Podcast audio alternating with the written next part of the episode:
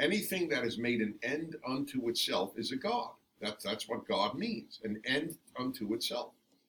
And so you you can have you know look the, the again the the uh, the German regime loved the state right they loved something.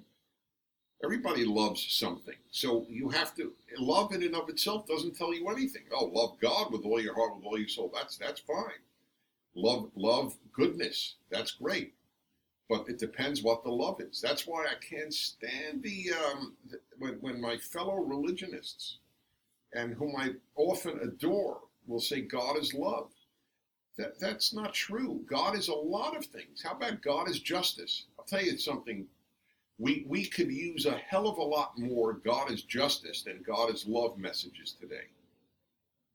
I would I I think it's infinitely more important that people feel judged by God than that they just feel loved by God. Because if you just feel loved, then you feel, hey, I have a license to do what I want. Not everybody does. There are people who say, oh, God loves me, therefore I'll be good. I know that. But you can also do anything. Oh, God loves me. Uh, I, I, I don't trust people. Therefore, I want people to believe God is watching everything I do and I will have to answer for it if the if the pilot on Germanwings felt, you know what, I'm to have to answer to God for taking 149 people into a mountain, he wouldn't have done it.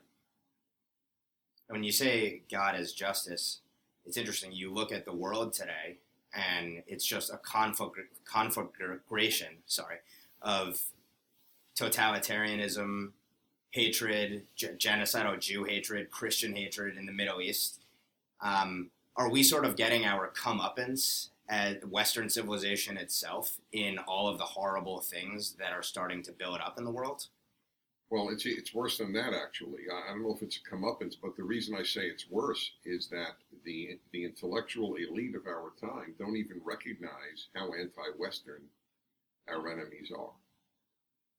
Look, if the president of the United States cannot have a conference on Islamic terror but calls it uh, what did he call it? Violent extremism. Violent extremism. I, I, I mean, can you imagine during World War II a conference convened by President Roosevelt on violent extremism, but not on Nazism or Japanese fascism? He, he would have been laughed out of the country, including by Democrats. We've really sunk. We also didn't have a war on the Blitzkrieg or a war on That's kamikaze. Correct. That's correct. Yes, exactly. Well, it's even worse. You're not even allowed a war on terror. So we wouldn't even have, we wouldn't, we haven't gone that far now under this president.